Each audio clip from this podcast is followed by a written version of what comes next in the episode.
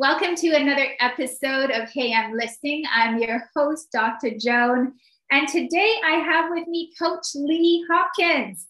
Coach Lee, welcome to the show. Thank you so much, Dr. Joan, for having me. You are most welcome. So, Coach Lee Hopkins is a transgender man who helps people create lasting friendships. After struggling with loneliness most of his life, He's tried various ways to resolve it without success. However, on on the sorry on his journey um, to make friends, he discovered that the more he learned about himself, uh, the better he was able to connect with others. He'll show us how this is possible as we move through our journey uh, together today. So, welcome, welcome, welcome. Thank so, you. Thank you. So, Coach Lee, uh, Wayne Dyer wrote the book, uh, "What You What What You Are, What You Think," and he said, "If you change the way you look at things, the things you look at change, right?" And so, what does this quote mean to you, especially in the context of being transgendered?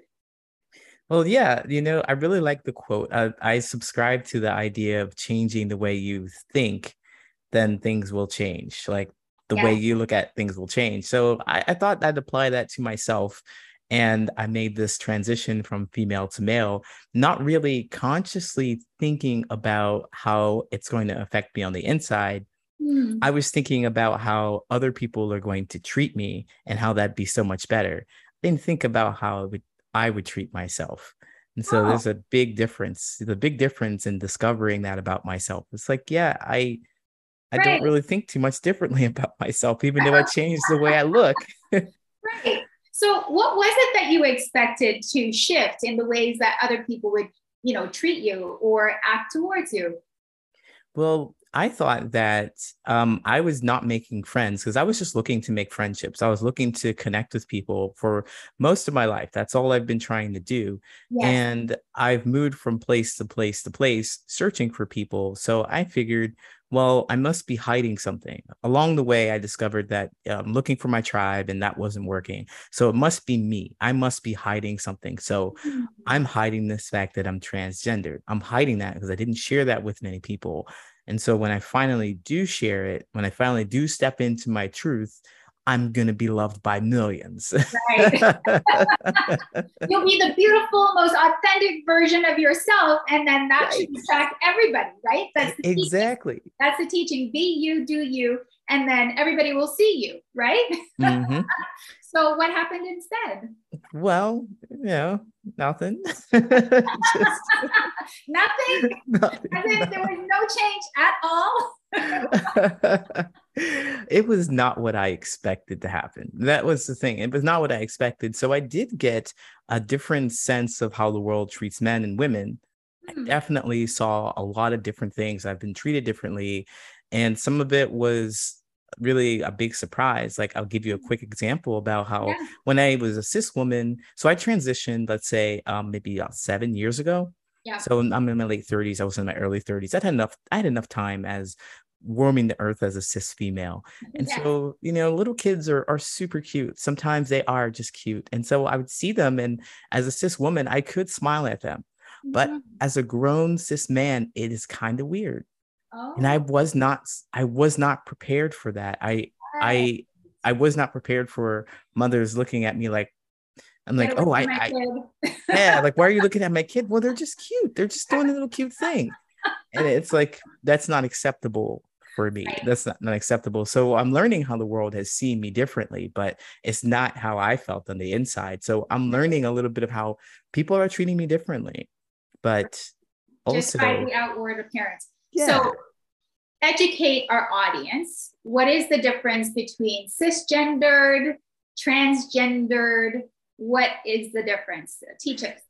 Sure. The difference between a cisgendered person and a transgendered person is that cisgendered are people who have been born as female, assigned female at birth, and they continue to present as female or they continue to present as their birth presentation. So for cis or for if you're cis male, you're born as male and you continue to present and identify as cis male. Yeah. And for transgendered, if you are born female, then in my case, you transition somewhere along the way and present yourself as female or intersex or something along those lines, something that's different than uh, female.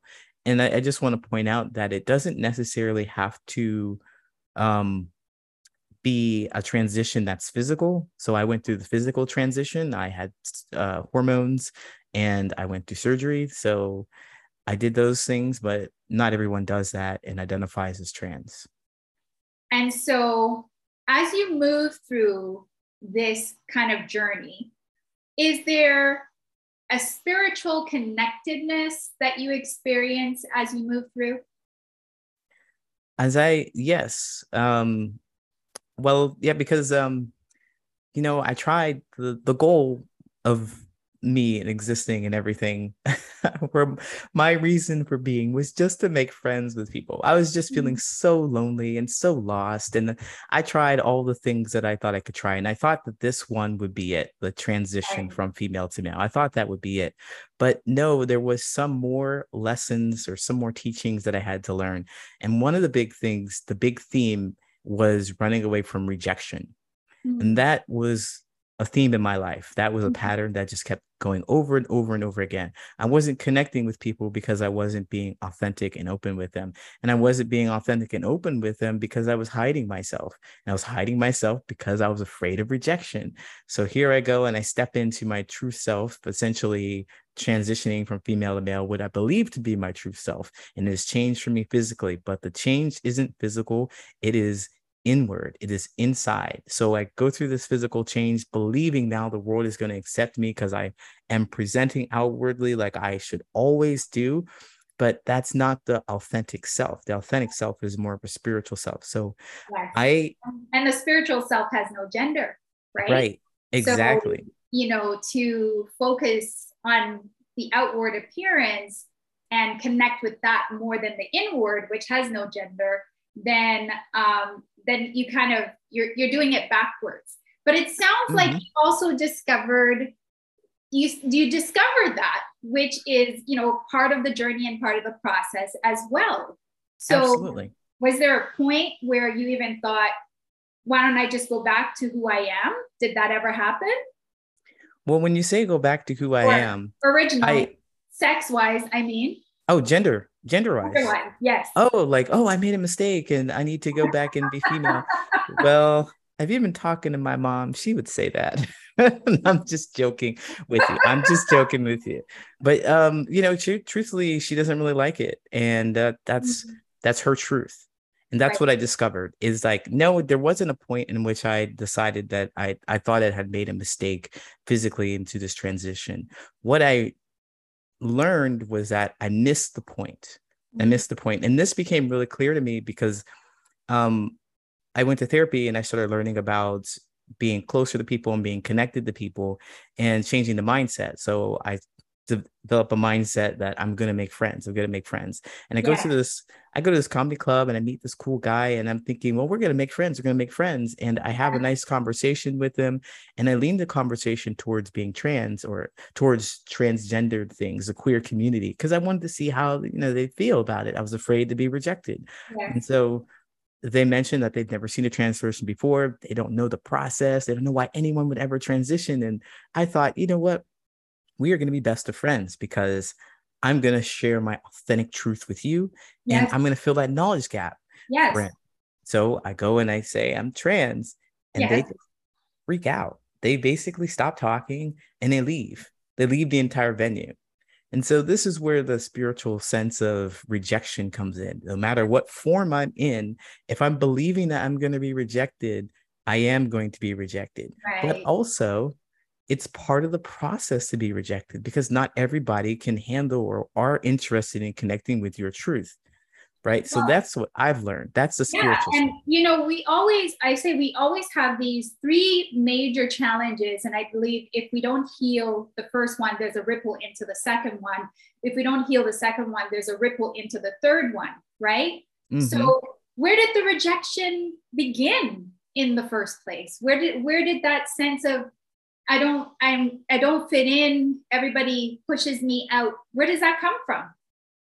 Well, um, definitely generational. Like I'm thinking about this as generational. Is more more I learned about my myself and my parents and my grandparents and little things like that. I learned that well, um, from my from my home from growing up. I learned that the little things that I did were not good enough. They were not interesting, and people are gonna look at me like I'm funny. I'm gonna be I'm going to be rejected for anything that I show. Any thought or idea that I express is not interesting. And if I mean that feeling sucks. I don't like it.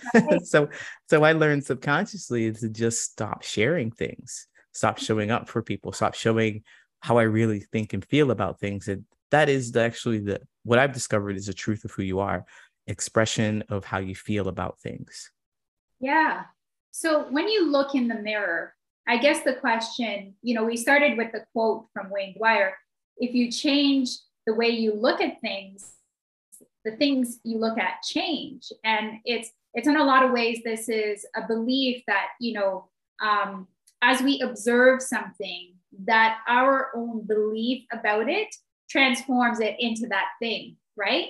Um, right. And there's been some experiments that have been done with electrons, protons, that sort of thing. And when someone is not observing those electrons, they scatter in a way that's just self defining. But when someone actually observes the electrons and is desiring for them to have a particular pattern, they go in the pattern that the individual is desiring. It, it's funny how that operates in and of itself. So, as you're looking at yourself in the mirror, and as you're viewing yourself, and as you are thinking about who you are and then cascading this image of who you are. Where did it ever come to you? Where what was the inspiration that said i am not female i am male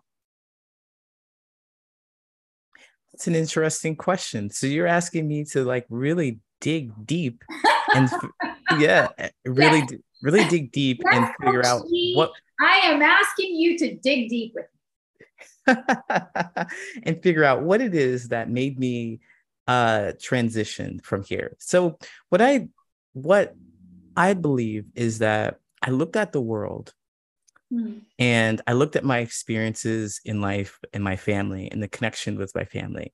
And yeah. I looked at um my group with a single parent. Mm-hmm. So this is this is really interesting. So I grew up with a single parent, a single mom, and I had one older brother and uh, there were two other females in the household. So that's me and my younger sister. And yeah. my mom really looked up to my brother like he was something special and important. Mm-hmm. And I wondered about that. Mm-hmm. I'm like, oh, I'm also special and important. Maybe I do all the things that he does. Mm-hmm. And I'm not getting the same kind of attention that this person is getting. I mm-hmm. wonder what's wrong, what's up with that. What mm-hmm. what's going on with that? I think that's something that rolls around inside of my head. It's like maybe that's a possibility of why I believe that I'm fitted to be the way I am. Mm. Yeah, maybe it's something like that. Um, what else do I have in there? Um, I believe that that the way I saw men being treated and the way how the way men are valued a lot more than women, I thought, well, that that fits, that fits me. And then mm-hmm. as I get older and I connect with people, like connect with what well, I I start feeling more uh growing into, I guess, sexuality and yeah. start dating women. I start dating women. And because I think women are just way more attractive than men. And I think, well, okay. I mean, that kind of makes sense. That's that's how I feel. And it's not that just not really attracted to men. Mm-hmm. I, I, wasn't. I wasn't ever. And I thought, well, this this kind of fits, like because men and women go together, and this must not be. This is more more evidence of the universe pointing me in the direction I need to go. Right. And right. I exp- I expressed this once to someone when I was 26, and they were just like, you know, the world's hard for for trans people. Mm-hmm. And I was like, yeah, I guess I should never do that. I should never do that. So then I continued on just dating women because it was hard enough to be a woman and date women. So I'm like, well, you know, this is this yeah. fits. I, I picked up a more of a quote masculine role with yeah. it. Yeah. I picked up all those and then I decided, well, you know, I'm hiding from myself. I'm hiding from the truth of myself. Like I do all the things that masculine or men do. I'm not feeling like this is the right body for me. My mm-hmm. puberty was awful, you know, all those things. And I'm just like, well, this is this is what I need to do. This makes sense to me. Mm-hmm. So the physical manifestation had to happen. Right. Thank you for being so vulnerable. Yeah, absolutely. I, I love the question. That was really real. You know, and I think even I have to sit and I have to think about it. I've had one client who was um, transgendered. Um, and when she explained it to me, she said, we, we transition through gender. And so sometimes, you know, you're at one stage and you're this gender. And so I could be, I could feel like I'm female. Or she says, and then um, I transition and it might change. Uh, and it's just an expectation. Um, it's kind of like a life trajectory, you know, how we go through childhood, adolescent, young adulthood, and all of those things. Well, gender is very similar. And when yeah. she said that to me, I was like, huh, I'd never thought about it that way. Right. And because I tend to go through a spiritual journey and transformation, and that's where my focus is. So for me, if spirit is not gendered, then I wouldn't think of transitioning through a gender. But I think this, I always think that there are certain things that people will experience in this life. And if that's the transition that you go through in order to have kind of like a spiritual awakening of some kind, then that's just it, right? But I had never understood it that way. Did she explain it right? Did I understand it right? Uh, you're asking me? That's that caught me off guard. that caught me off guard because you know I, I'm thinking, you know that that sounds like it's it's accurate I mean, based on her truth, based on what I experienced. Mm-hmm. But I think that um all we're trying to do, not just trans people, but everyone in the world, we're, we're just trying to get people to understand our experience. Mm-hmm. We're talking about what our experiences are, and we want someone to hear it, understand it, and also demonstrate to us that they've understood what we said. So right. we are doing the best we can with the feelings that with the feelings that come about with the spirit with the language that we have to describe what we are experiencing to each other. And i think we get caught up in the gender facts of it the, the masculine and the feminine because we've labeled those as things. People in our past have labeled those as things and now they look like one thing to us. Now they look like another thing to us. We don't have the language just yet. Mm. To speak about what it means to make that kind of transition. Mm-hmm. We're doing the best we can with masculine and feminine, but mm-hmm. we'll develop some other language to describe that feeling of mm-hmm. knowing that you are not in the right body. We hmm. just don't have the language yet. Stay with us. We're going to take a short break.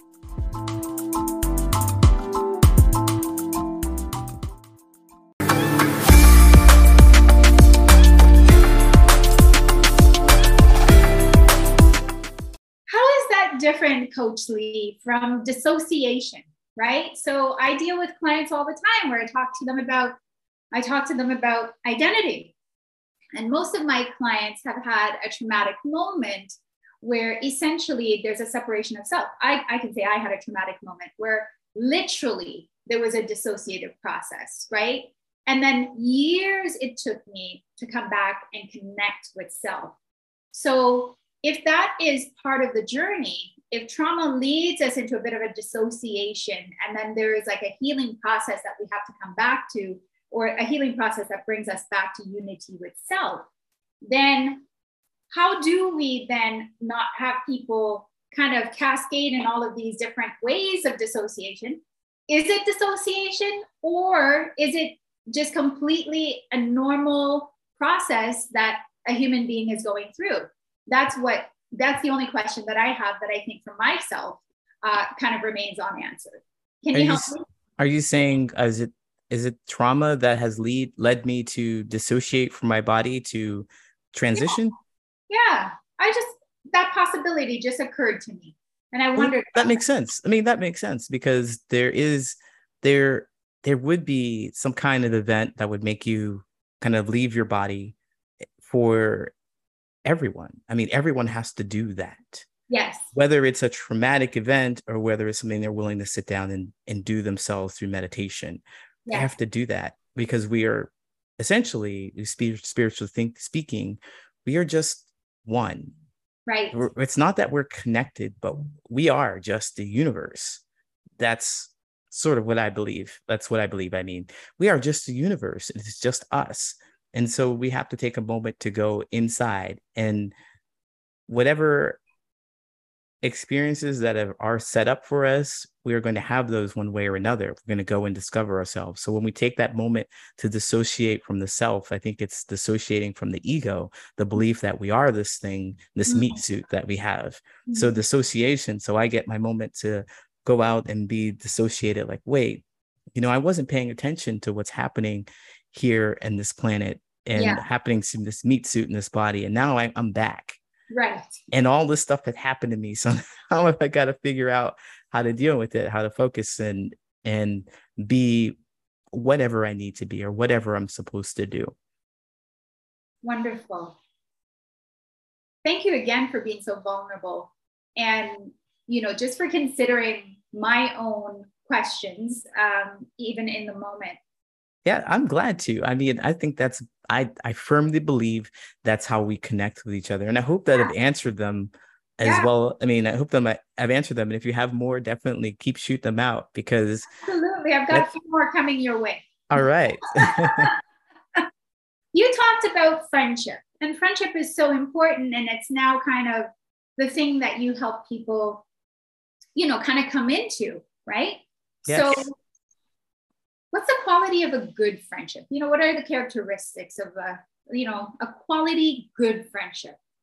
A quality good friendship. So I like to to look at like the deepness. This is why I enjoy this kind of conversation. Like, what makes a really good friend? Well, I think that it's all about emotion emotion, yeah. energy, spiritually. It's all about emotion and energy. And what makes a good friend is somebody you'll know that they're a good friend if you have seen all of their emotions. Mm-hmm. If you have seen them angry, if you have seen them sad, if you have mm-hmm. seen them enjoy, if you have seen them disgusted, if you've seen them trusting, if you've seen all of those emotions in them, you know that they're a good friend and they're close to you because they trust you to be vulnerable with you, to show up as their authentic selves with you. So, what makes a really good friend, though, in my book, is a friend who can direct those emotions at you. Mm. They hmm. can tell you how yeah. you've hurt them. They can mm-hmm. tell you how you've frustrated them without thinking about trying to take care of you. They trust you enough to they know that you can handle your own emotions. Yeah. Right. You can handle your own emotions. You can hold space for them. Yes. And it's directed at you, not at somebody else. Right. It trusts you enough to hear that. And those are the kind of friendships that I like have in my life and everybody needs in their life. They need somebody to hold space for them like that and tell them about themselves the impact that they're having on mm-hmm. them the world everybody. They need we need people to tell us about ourselves so we can get better. Don't you think you have one or two friends like that though and the rest really aren't? oh yeah, yeah? definitely. Yeah and and, and then you have one or two family members like that but like the rest of them aren't they they don't they're not willing to hold the space. They're not oh. willing to allow you to just be you. Oh and yeah. when you are you then there is the judgment and the criticism that comes. Oh yeah definitely. There there is only a few people can do that. I mean a few people can get to know you on that level. Yeah there's only a few people that can get to know you on that level. Maybe you, Dr. Joan, you have the skill to allow people to open up and share their truth with you, but they can't hear a word you say about your truth. Right. That's just the way it's going to be. I have a few clients like that. That's just the way it's going to be. Yes. But and- I would argue that you want to search you want to search for those people who will make the close connection for you first because the other ones are a dime a dozen mm-hmm. essentially the, the, the friends that will call you up for a special event or an occasion or help you move or or whatever it is that you need that they won't be around a whole lot. They won't be here when you have these deep moments. Like if you have a have a family member pass away, yeah. you know, you need those kind of friends in your life before you need the quantity of friends. Absolutely, absolutely agree with you. And I myself, before I did my healing work, was very much an introvert. And so I, and also an empath at, at the same time, and yet not understanding that I was empathic in that I could pick up on the energies of people um, and was always in that zone where you are, right? Always wanting a deeper connection um, and being willing to offer that to other people, but rarely ever getting it back, right? Mm-hmm. And in this, in the same way that you have struggled with loneliness, that has come to me in a slightly different way, but it has been part of my whole journey and process as well. I also have struggled with rejection in the same way that you have, but it has uh, it has worked out for me in perhaps different ways. But we're each going to deal with that and then you know catapult it, manifest it in whatever ways that comes, right? So now that you've gone through or uh, and continue because healing is a continuing continuing process now that you've kind of moved through your journey you've transitioned you're continuing your healing and all of those things does it make it easier to now form those friendships that you have sought for? Absolutely. Absolutely. It makes it so much easier to be focused on me before yeah. anyone else so mm. I'll go out and like that that one instance where I was rejected by that guy, um, I realized that well, rejection is going to continue to happen. And instead of focusing on why they didn't like me or why they ran away or whatever it is that that was on them, it's something that I cannot control, something that I can't change. Yeah. I could focus on me and what it is that I can control and what I can change. So I can change how I feel about it. I can change how I look at the situation. And I looked at the situation, it's mostly like, well, we just can't be friends in that moment because whatever it is going on with him, I do not know. Right. But I do know that they disappeared. I do know that if they wanted if I wanted to, or I do know that I'm feeling really terrible right now, and I want to explain why I'm such a good person to them. But I've done that in the past, and that has not worked out for me. So I do know that I can look at it in a different way. So instead of trying to explain myself to people, I just show up as myself, and the rejection comes. It does, but it's like, well, yeah. good for good for you for rejecting me it means that you saw something in me that you wasn't going to vibe with. You saved me the time and energy of me trying to tell you how great of a person I am to convince you to be a friend with me. And you clearly don't want that. Good for you. Good for me. Thank you. that's, that's just classic. I just love that, you know, because I think a lot of times we invest so much energy in the rejection and we moan and we groan you know and one of the things i was just saying to my husband the other day you know sometimes you can stand at the door and you can knock. And you shouldn't yeah. be knocking at the door right? But it's like okay you rejected me. You got mad at me. You did something whatever. Let me knock at the door and see if we can be friends again right? Mm-hmm maybe I'll go away for a little bit. Then, but let me come back and knock at the door a little bit. Like certainly everybody has grown by now, right? So let me go back and knock a little bit more, and maybe the person will open the door. and exactly. I, I was coming to a point where I was like, I'm done with that. You know, like if you want to reject me, if you want to get all mad and all fancy about whatever this is going to look like, it's just time that I recognize that the door is shut. And in fact, that I can shut some of those doors myself, right? Absolutely. And I think that's when the empowering part of friendship comes when you're showing up authentically as yourself. You're wanting the other person to show up.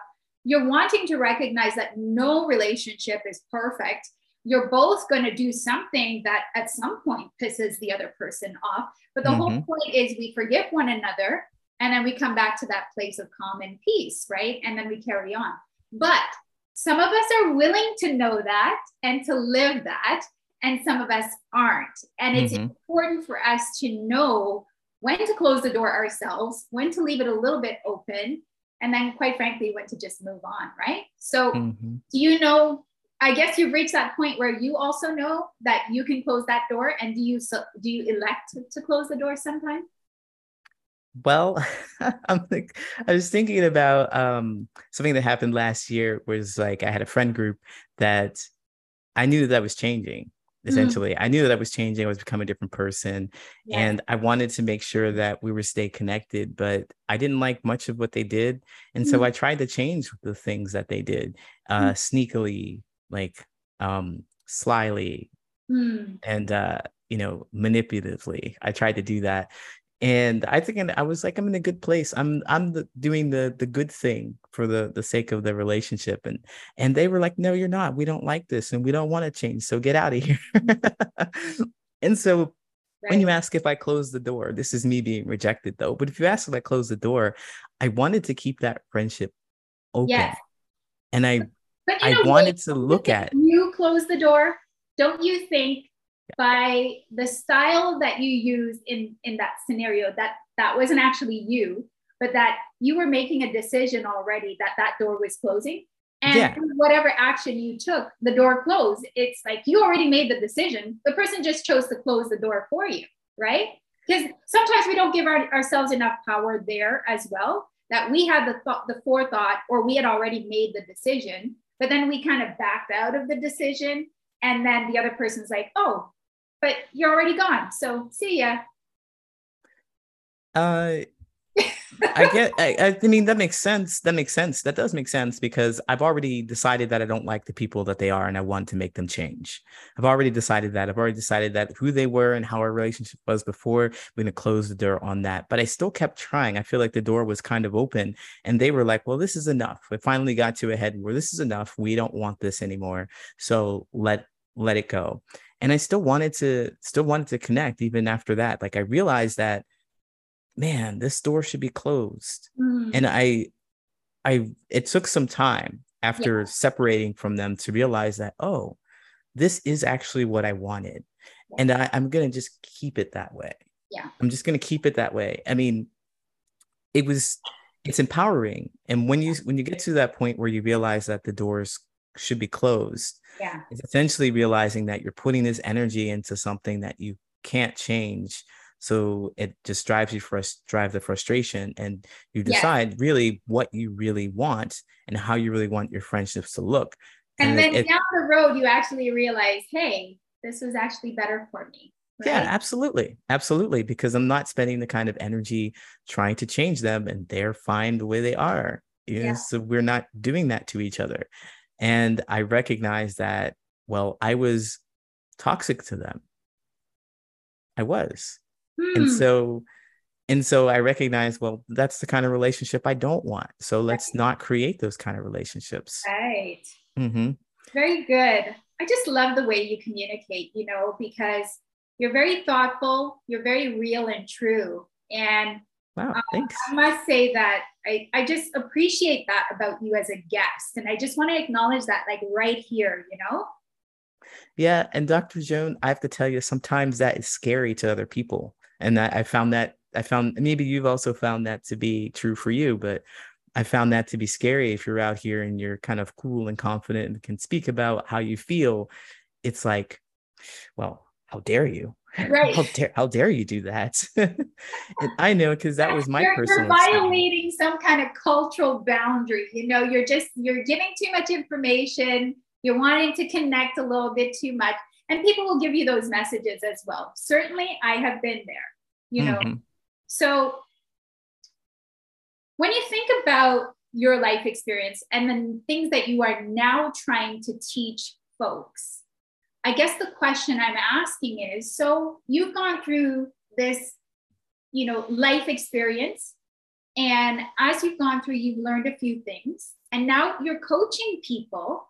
So, what does your coaching look like as you talk to them about friendship, as you talk to them about positive relationships, as you talk to them about even discovering who they are? What does that look like?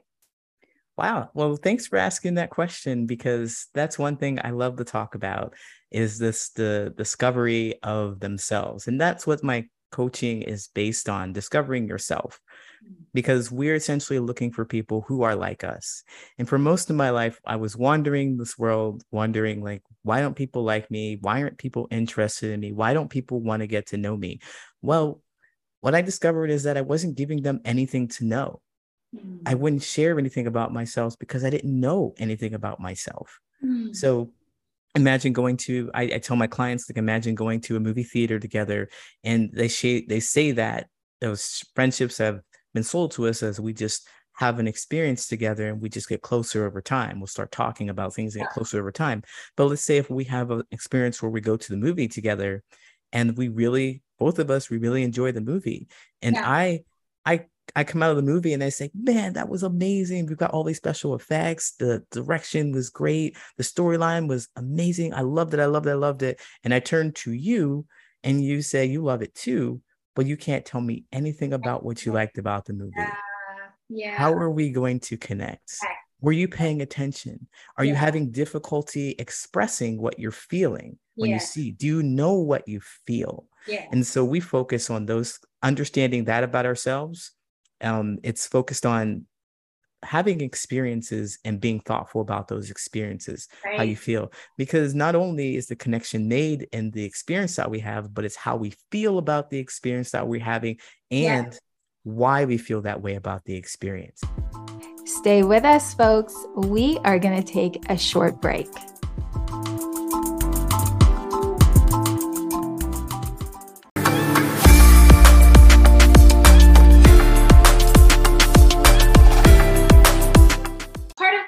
Difficulty for some of those folks who have the difficulty connecting with self, right? I always say, if you can't connect with yourself, if you can't experience yourself, how can you how can you explain that to another person? Exactly. So, mm-hmm. you know, so are you present? You know, are you present as you're moving through this moment? Um, or are you off somewhere or in the future or in the past? Or are you present? Are you able to breathe in this moment? Take it in in slow motion and then sense in your body, in your thoughts, you know, in your feelings, what is happening with me. And not only sense it, but then being able to describe it to not only yourself, but then to another person. And, and for a long time, it took me a while to understand that some people have that block right? Mm-hmm. Um, and that they just aren't able to get to that place. So, do you have like a particular call that goes out when you're working with those clients? So that's the type of people that come in, or do you just kind of openly embrace anyone that walks through the door and then figure out what the issue is for them?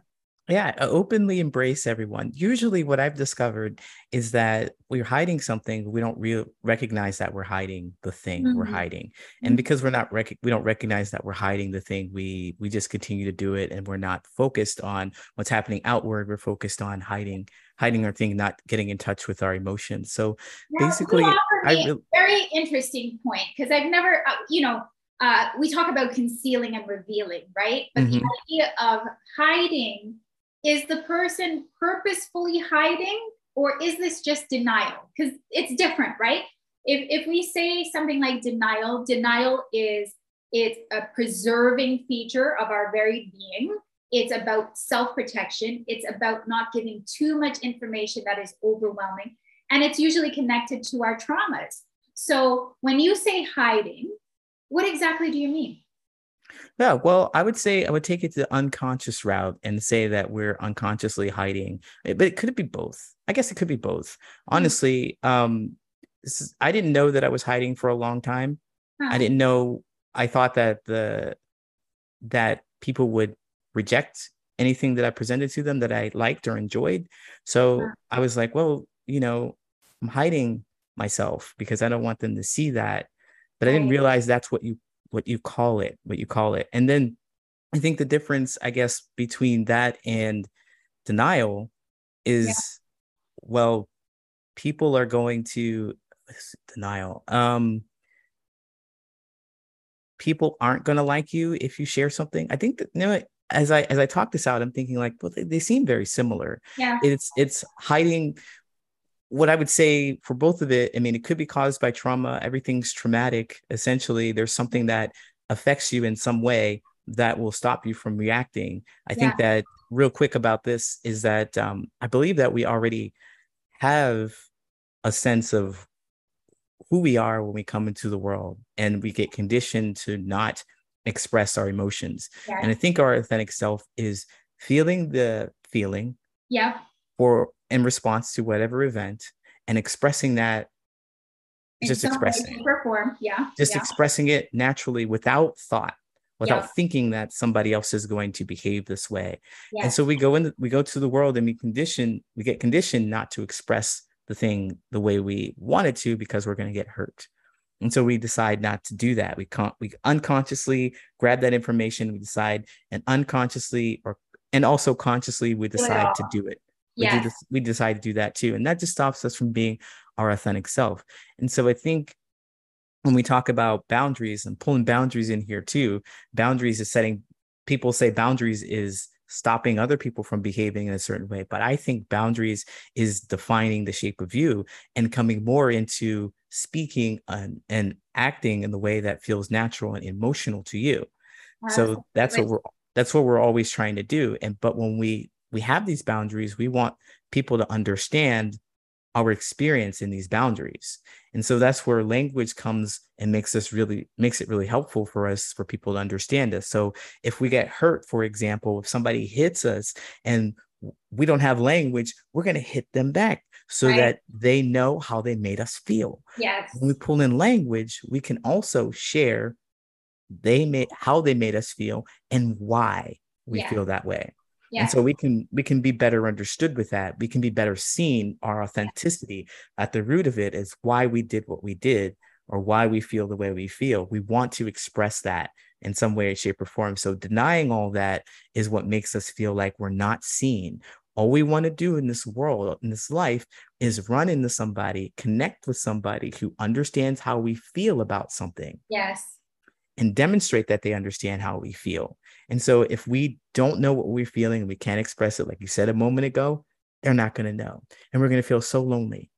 Right. Because the connection never comes. They never mirror back to us what is what it is that we are expressing.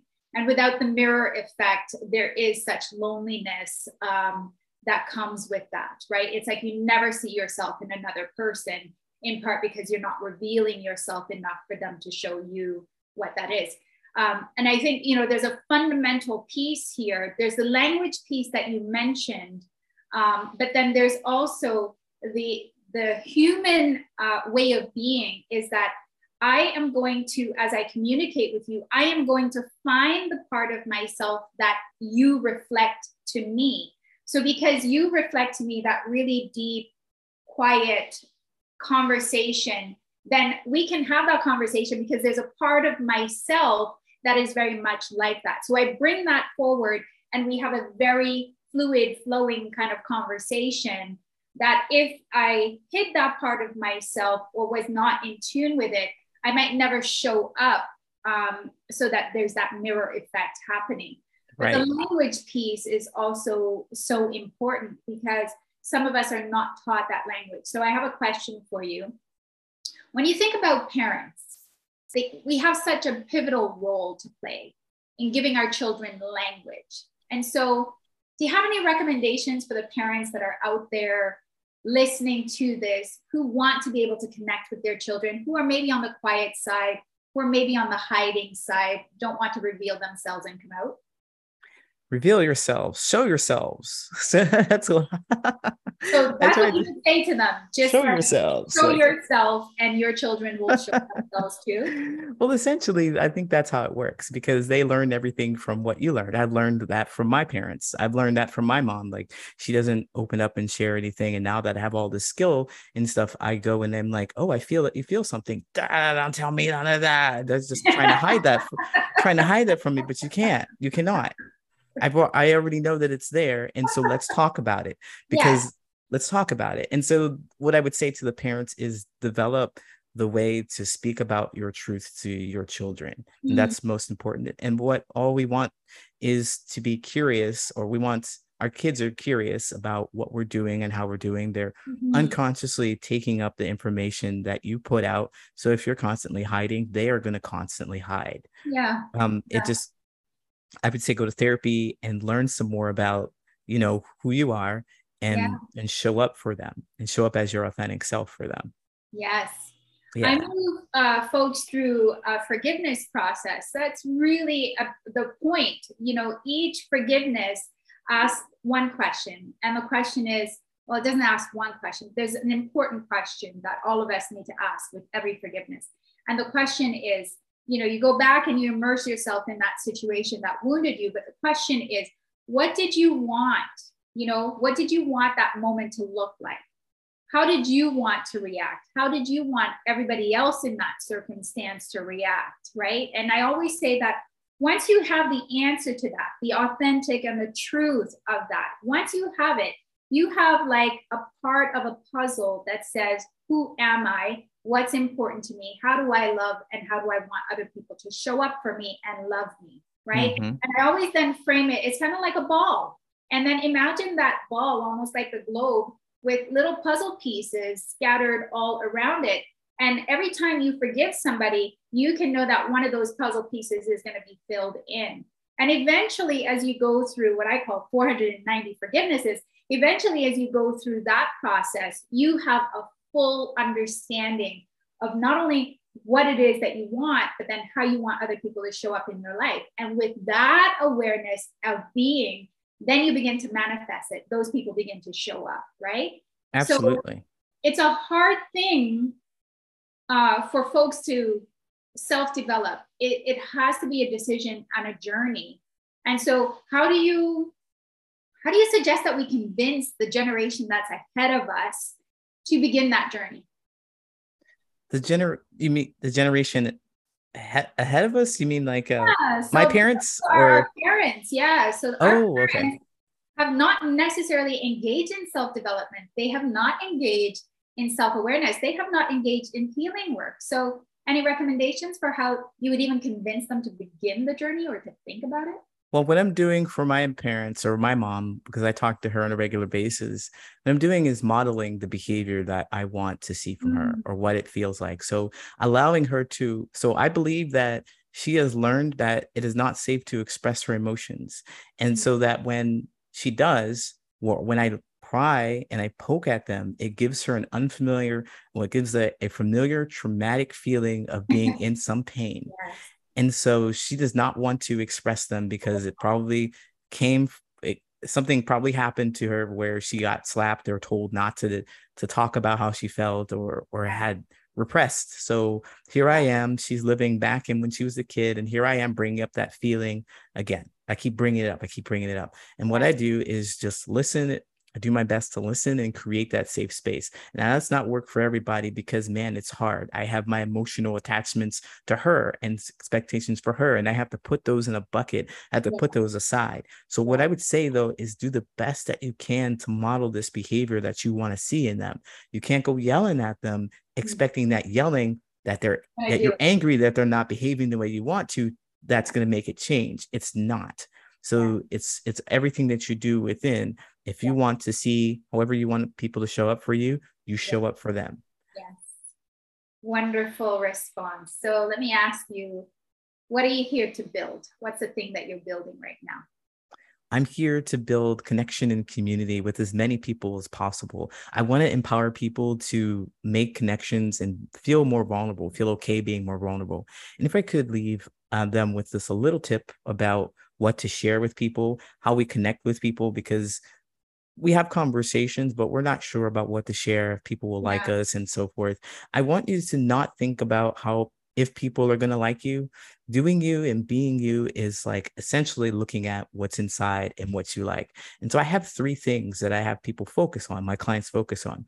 They focus Yeah. on their history, their Yeah. hobbies, and their habits Mm, knowing these three things about yourself and Mhm. Living those three things is going to help you connect with the people that are most like you because if you're in a space with people who has your similar history they get you Yeah. place with people who have similar hobbies they get you you have something to talk about Yeah. and your habits same thing you're going to roll the same way you're going to experience life the same way. Meat yeah. eaters and vegetarians, you know, those are those are ha- those are habits that you have. Yeah. Yeah. It's really easy to connect with somebody who also eats vegetables more, right? You, have more to talk about. You have an experience to share. So your history, hobbies, and habits, connect on those. Oh, I love that. I love that.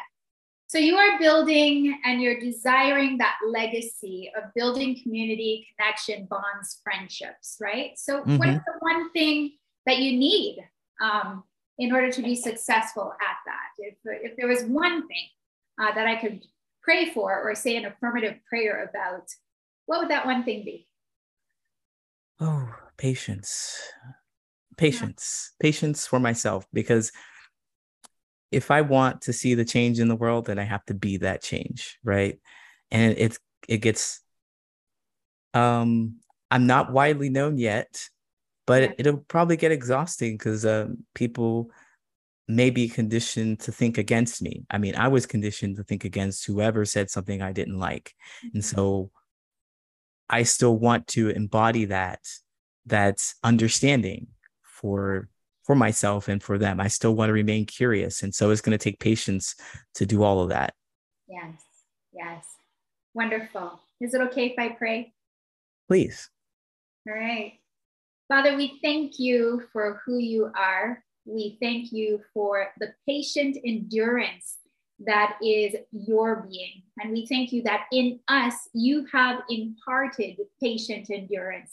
We thank you that through Christ, we unite with you. And in this unity, we connect and we form a bond and a community.